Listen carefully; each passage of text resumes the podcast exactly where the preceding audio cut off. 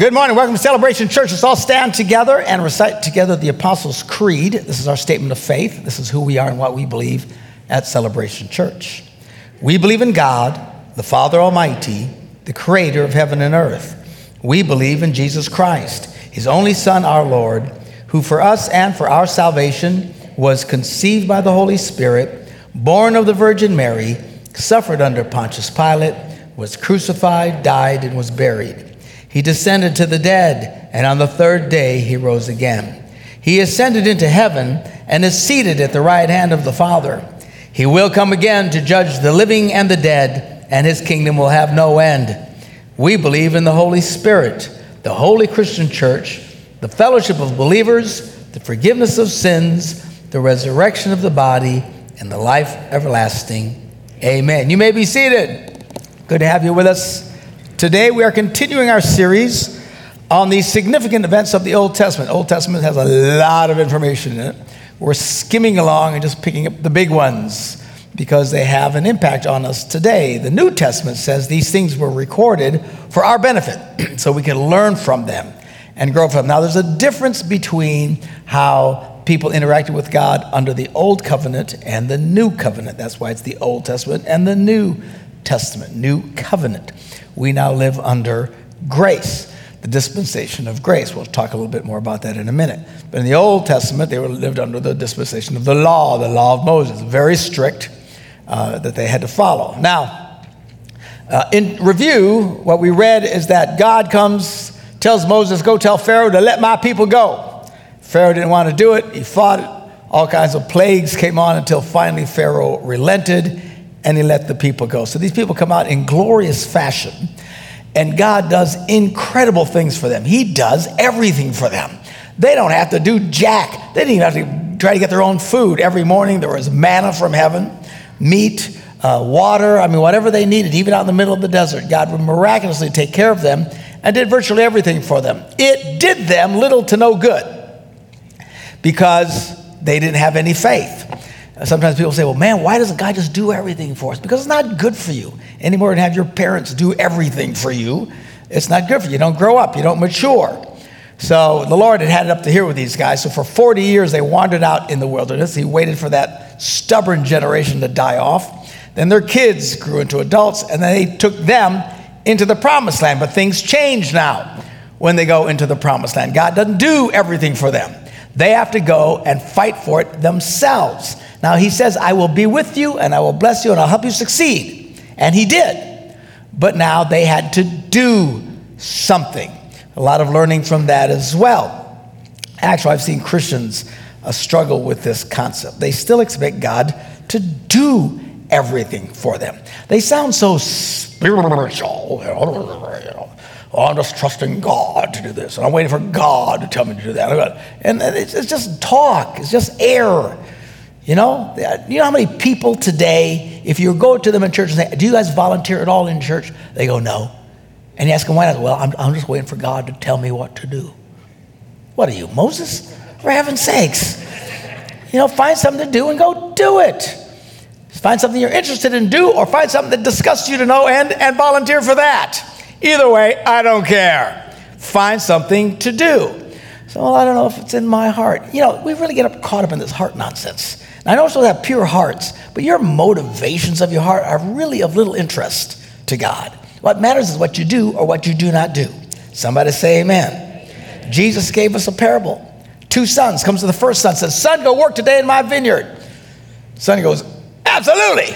I love it. He has a good attitude, but he didn't do it. Goes the other son said, Son, go work. Ah, I don't want to go. I hate the stupid vineyard. Bad attitude, but he goes and does it. Jesus said, Which one did the will of the Father? They said, The one who went and did it. See, sometimes we get a little too, even as parents, I know you want to try and get your kids to have good attitudes, but at some point, who cares? Just do it. Well, I don't really want to do it. Who cares? I don't want to feed you. Do it. All right? Always waiting for God to do something for you. I've literally talked to people They'll say something like, you know, I'm really praying for God to give me a job. So great, have you started looking yet? And they go, no. Why not? Well, I'm waiting for God to bring me a job. You crazy?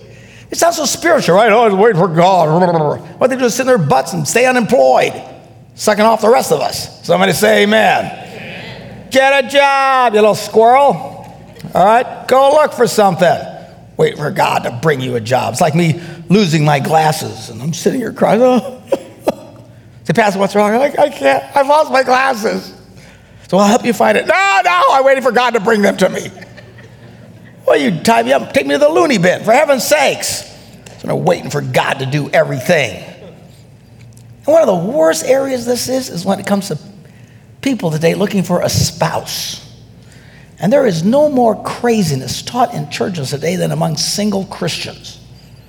People, you know, I, I, talk about marriage all the time. People say, Do you like speaking to single groups? I hardly ever do it. They hate me. they don't like me at all. Why? Because I knock over all their nonsense.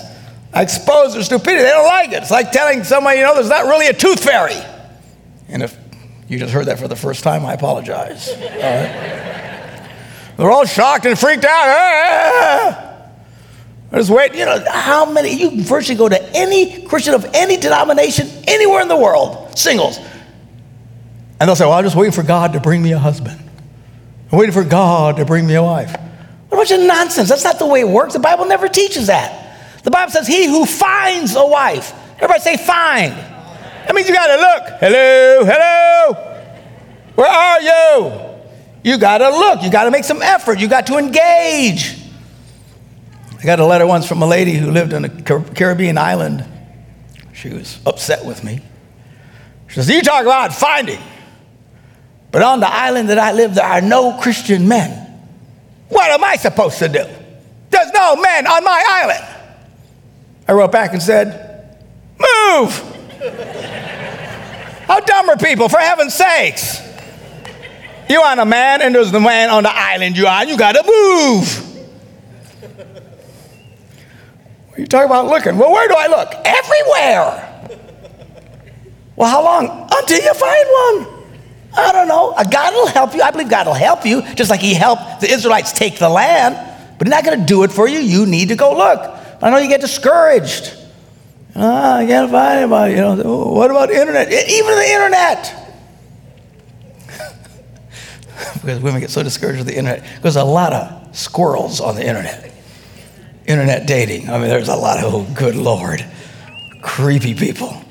The good news is it's relatively easy to see, right? They're crazy people. The nice thing about crazy people, usually you can tell they're crazy. it's not a mystery to anybody. I'm not trying to gross you out or anything this morning or give you the collywobbles. Word of the day, collywobble. It means something that makes you go. But you know how, and if this happened, you don't raise your hand because I know it's happened to a bunch of you. But you know how many women engage a guy on the internet dating? They seem like a nice guy, and within sometimes minutes, the guy will email them a picture of their willy. Who does this? Seriously? Who looks at that and thinks, Everybody needs to see this.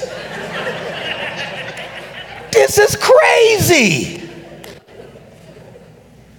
Pastor, I wish you wouldn't talk about it. I wish I didn't have to talk about it. You know how many people do this today? It's insane. And so help me, you young men, do not do that. If I find out you're sending pictures you're willy, I'll come to your house, stick your head in the toilet, and give you a swirly.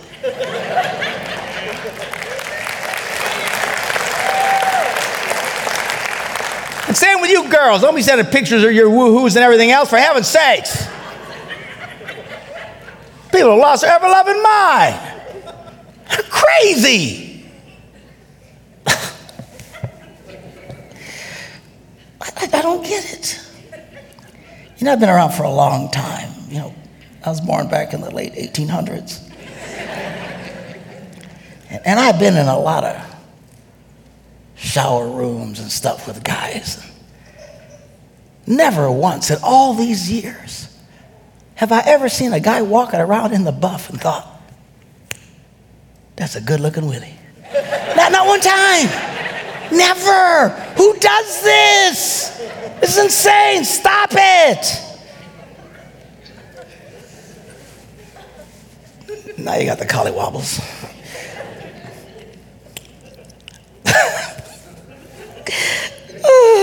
and if you see someone do that, you dump them immediately. Amen? You don't keep. You should see the emails like, Pastor, I met this guy. He's a really nice guy, but that's when you, oh boy, here we go. And then you get a list of all the crazy stuff they do that. If they do crazy, they're not nice guys. Nice guys don't do stuff like that. You get away from them. But I know you girls, you, oh, I can fix them. no, you can't. It will change after we get married. No. And seriously, you know, I, I get singles, couples, ask me to help them with relationship counseling. And I always say no. Well, maybe you can help us. Maybe, but I ain't going to do it. If you need marriage counseling before you get married, you're crazy. Time to move on, right? If it walks like a skunk, talks like a skunk, and smells like a skunk, it's a skunk. Just move on. Now, if you already married him, you're in. I got to work on you then. Don't be coming to me, you're dating somebody. Oh, we're having such horrible problems. That means dump his butt. That's what that means.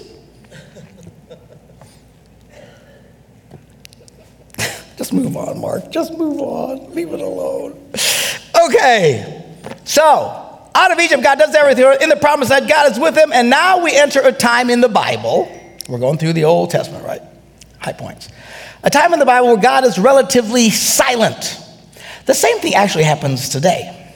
See, God starts out talking to them the Ten Commandments, all these miracles, all this stuff, and finally, then he kind of gets quiet. Same thing with us. Jesus comes, does all these miracles, the prophet or the apostles come, do all these cool things, setting up the church, and now it's relatively quiet. You don't see God writing on stars anymore. Why is that? Because God is not in the habit of repeating himself. Amen. All the parents said, Amen. How many parents do we have? You ever find yourself having to repeat yourself over and over and over again. These kids egg it on. They keep asking the same question over and over and over again. right? They, keep, they ask it and then they ask it again. And then they ask it again. And then they ask it again. And they ask it again. You just want to. God is not in the habit of repeating himself. He's God. When he says stuff, stuff happens. The Bible says God said, Let there be light, and boom, there was light. He didn't have to negotiate with anybody. When God says stuff, it happens. Then he runs into us. and he finds himself trying to repeat it, but then he stops. He won't keep repeating it. People say, Well, I want to know what God's will. You want to know what God's will is? You want to know what God, read the Bible. But see, a lot of people, they're, they're, they're, they use spirituality as an excuse or a cover for their laziness. They don't want to read the Bible. They'll say something, well, I'm just waiting for God to tell me what to do. Really? Read your Bible. Read it, it'll tell you. Well, I, I, want God to tell me to either work at McDonald's or, or Burger King. God don't care. All right, doesn't care about piddly stuff like that. The will of God is who you are, the kind of person you're supposed to be. You want to find the will of God? Open up the Bible, read your New Testament, and see. It's pretty simple. You start reading it, all of a sudden the lights start going on. You get a picture of what you're supposed to do. Why? Because God has already said the way you're supposed to do it. Now you are supposed to read it and find out. He's not going to appear to you in the form of an angel and tell you what to do. All right? So that's what happens. A very quiet time. And what basically happens now is God has said, This is how you live, this is how you don't live. That's what He told them in the Old Testament. And if you do the right thing, I will bless you. If you don't do the right thing, I will kick your butt. And we read about it in just before Moses dies, he tells them, If you fully obey the Lord your God and carefully follow all his commands I give to you today, the Lord your God will set you high above all the nations on earth. All these blessings will come on you and accompany you if you obey the Lord your God. You will be blessed in the city, you'll be blessed in the country. The fruit of your womb, your children will be blessed, and the crops of your land, and the young of your livestock, the calves of your herds and the lambs of your flocks. Your basket and your kneading trough will be blessed. You will be blessed when you come in, blessed when you go out. And if you keep reading about it, there's more and more lists of blessings, blessings, blessings, blessings, blessings, blessings, blessings. God loves to bless his people. He does. Which brings me to another subject. Not looking for fights here, but I've heard parents, I don't know where they get this stuff. Somebody on a book somewhere or on a Christian radio say, I don't know. They say, you know, you should not reward your children for doing the right thing. We don't believe in rewarding our children for doing the right thing. Really? What Bible exactly do you read? God is constantly rewarding people for doing the right thing. Even Jesus, comes, and, and, and look at this. In Luke 6, he says, Give and what? And it will be given to you. Well, if Jesus thought like these people, he would just say, Give. No reward, just give. Now, I'm not saying you give them 10 bucks every time they pick up their underwear. I'm not saying that. All right? But using reward to encourage your children is a positive thing, is what God does. Now, you don't want to do it, do your own thing. I'm telling you what the Bible says. God has always been this way. And he gives one command, one word command give. He could have ended it right there, but then look at all the words he uses after that. Give, and it will be given to you. Good measure, pressed down, shaken together, running over, will be poured into your lap. That sounds like a reward system to me. All right? Heaven and hell, kind of a big reward system going there. Everything God loves to bless people.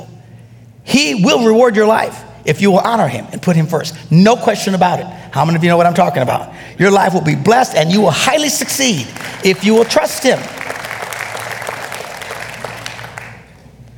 Then you got the other side. However, Moses says, if you do not obey the Lord your God and do not carefully follow all his commands and decrees I'm giving you today, all these curses will come on you and overtake you. You will be cursed in the city. You'll be cursed in the country. Your basket and your kneading trough will be cursed. The fruit of your womb will be cursed. The crops of your land will be cursed. The calves of your herds will be cursed. The lambs of your flocks will be cursed. You will be cursed when you come in, cursed when you go out. And if you keep reading it, it gets a long list of very specific, somewhat very graphic curses that will come. He wasn't messing around. God spoke to them clearly. This is what I, if you'll do this, I will reward you. If you do this, do not do this, I will punish you. Now, I mean, God's going to go around and give us curses? No. Again, we live under a different dispensation. We live under the New Testament, a, a dispensation of grace. But even then, the basic concept still kicks in. If you'll honor God, He will bless you. If you disobey Him, He will kick your butt. We read about it in the New Testament in Hebrews, the 12th chapter. And have you forgotten, completely forgotten this word of encouragement? Not only have people completely forgotten, most people have never even read it. I'm telling you, we got a problem today. Biblical illiteracy is at an all time high in the church. Most people that go to church today almost never read the Bible. Or if they do read it, they read little bits and pieces they find in a devotional book somewhere. They've never read, they don't know what's in it. And that's why they're so confused and they struggle. Look, you don't want to read it? Nobody's going to force you to read it, but you're going to struggle. You want to succeed in life? Read it. Learn about it. Come to our Bible studies on Wednesday nights when we start them up again in the fall. This is when you learn about all these things. He says, Have you forgotten? The word of encouragement that addresses you as a father addresses his son. It says, My son, do not make light of the Lord's discipline and do not like, lose heart when he rebukes you. Because the Lord disciplines the ones he loves, and he chastens everyone he accepts as a son. Endure hardship as discipline. God is treating you as his children. For what children are not disciplined by their father? If you are not disciplined, and everyone undergoes discipline, then you are not legitimate, not true sons and daughters at all. One of the worst things that I see for people who claim to be Christians, and they start doing really bad things, committing adultery, doing all kinds of lying, stealing, cheating, and nothing happens to them. Their, their lives are just fine. You know what that is a sign of? That they were never really children of God in the first place. And everybody said, well, we're all children of God. Not really. Jesus said we're all children of the devil until we come to faith. That's when you really become a child of God. When you surrender your heart to God, it's when you become a child of God by faith. And once you become a real child of God, now you start acting in those ways, things are going to go very badly for you. And it's God smacking your rear. I've seen people like this fighting doing bad things, wrong things. They get sick. They struggle financially. Everything's going wrong with them. They're depressed. They're stressed out. They're, just, they're under a bad cloud. Why? They're getting their butts whipped. Problem is, a lot of people aren't even aware of it. You have to understand. God will, you get off the reservation, God will take you to task. And He will whip you one way or another. Not in a harsh, horrible way, but as a, a parent disciplines a child. Moreover, he says we all have had human fathers who disciplined us, and we respected them for it. How much more should we submit to the Father of spirits and live? They disciplined us for a little while as they thought best, but God disciplines us for our good in order that we may share in his holiness. No discipline seems pleasant at the time, indeed not, but painful. Later on, however, it produces a harvest of righteousness and peace for those who have been trained by it. These principles still stand even in our time of grace. Great blessings when we do the right thing, and discipline from God when we do the wrong thing. Now, a lot of people struggle. They don't really know what's going on in their lives. They can't tell if they're just enduring a trial, if it's just normal stuff that you encounter in life, or if they're under the discipline of the Lord. When you get in a place where you're not sure what's going on, that's the time to come and get help. That's the time where you come and you talk to your pastors or you, you talk to people in the church that you respect because the Holy Spirit is there to give us the spirit of discernment. Oftentimes, you sharing with someone else, they can see what's going on and they will help you. Once the light becomes clear, then you know how to deal with stuff. But if you're not sure, you need to find out. All right? So, it starts out, God does everything for them. Then they go into the promised land where they've got to fight for it themselves. And now we enter this time of relative quiet as far as God speaking. And now they're just supposed to do what God told them to do. Do the right thing, I will bless you. If, I, if you do the wrong thing, I will discipline you. So now, when you get to this part of the Bible, this is called the period of the judges. All right? Where God would use judges to help the people. So here's what happens He promised them, do the right thing, I'll bless you. Don't, I'll kick your butt. So what do they do most of the time? The wrong thing.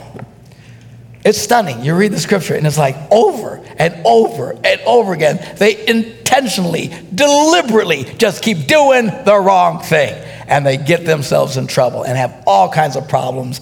And in the midst of their problems, they would cry out to God for help, and God would bring them someone to help them. And they called them for whatever reason. They used the word, these judges that would come and straighten things out. Uh, and we're not going to get into all of them, but we're going to hit just a few of the highlights. The most famous one is Samson. We're going to get into the story of Samson in a few weeks. Fascinating story. This guy was thick as a brick. Unbelievable. But God used him nonetheless. We're going to look at his struggles as God uses this guy with this great strength to deliver Israel. We're going to be talking about Gideon next week. Fascinating story of how God used this guy who was a coward and turned him into a great warrior and a great man. It's fascinating stuff. So these are the periods of the judges. We're going to pick like two or maybe three of them. We'll go through those. Then we get to the kings, and that's when we find King David and all these other kings, and we won't go through all of them because that takes forever. We're just going to hit the highlights, and that'll pretty much wrap it up for us in this series of hitting some of these really significant events in the Old Testament. Again, you read in the New Testament that the reason these things are written and why we should look at them is because it will, will get lessons from them about how we are supposed to live. And that's what we've been focusing on. All right, let's pray. Father, we thank you for your kindness and your grace to us. We thank you that we do live in a time of grace and that we can come to you and we can know you. Lord, help us to learn, to be wise. Help us to intentionally do the right things so that we might walk in your blessings. We thank you that you love us enough to smack us around if we're not. And God, we pray that you help us know the difference and understand what's going on. And Lord, for anybody here today who's never really surrendered their heart to you, I pray they might come to that and make that step, that real step of faith, where they would surrender their heart to you so they could start walking in your blessings and grace and experience true forgiveness in their lives by putting their trust in Jesus. For this, we give you thanks. And everybody said, Amen. Have a great day.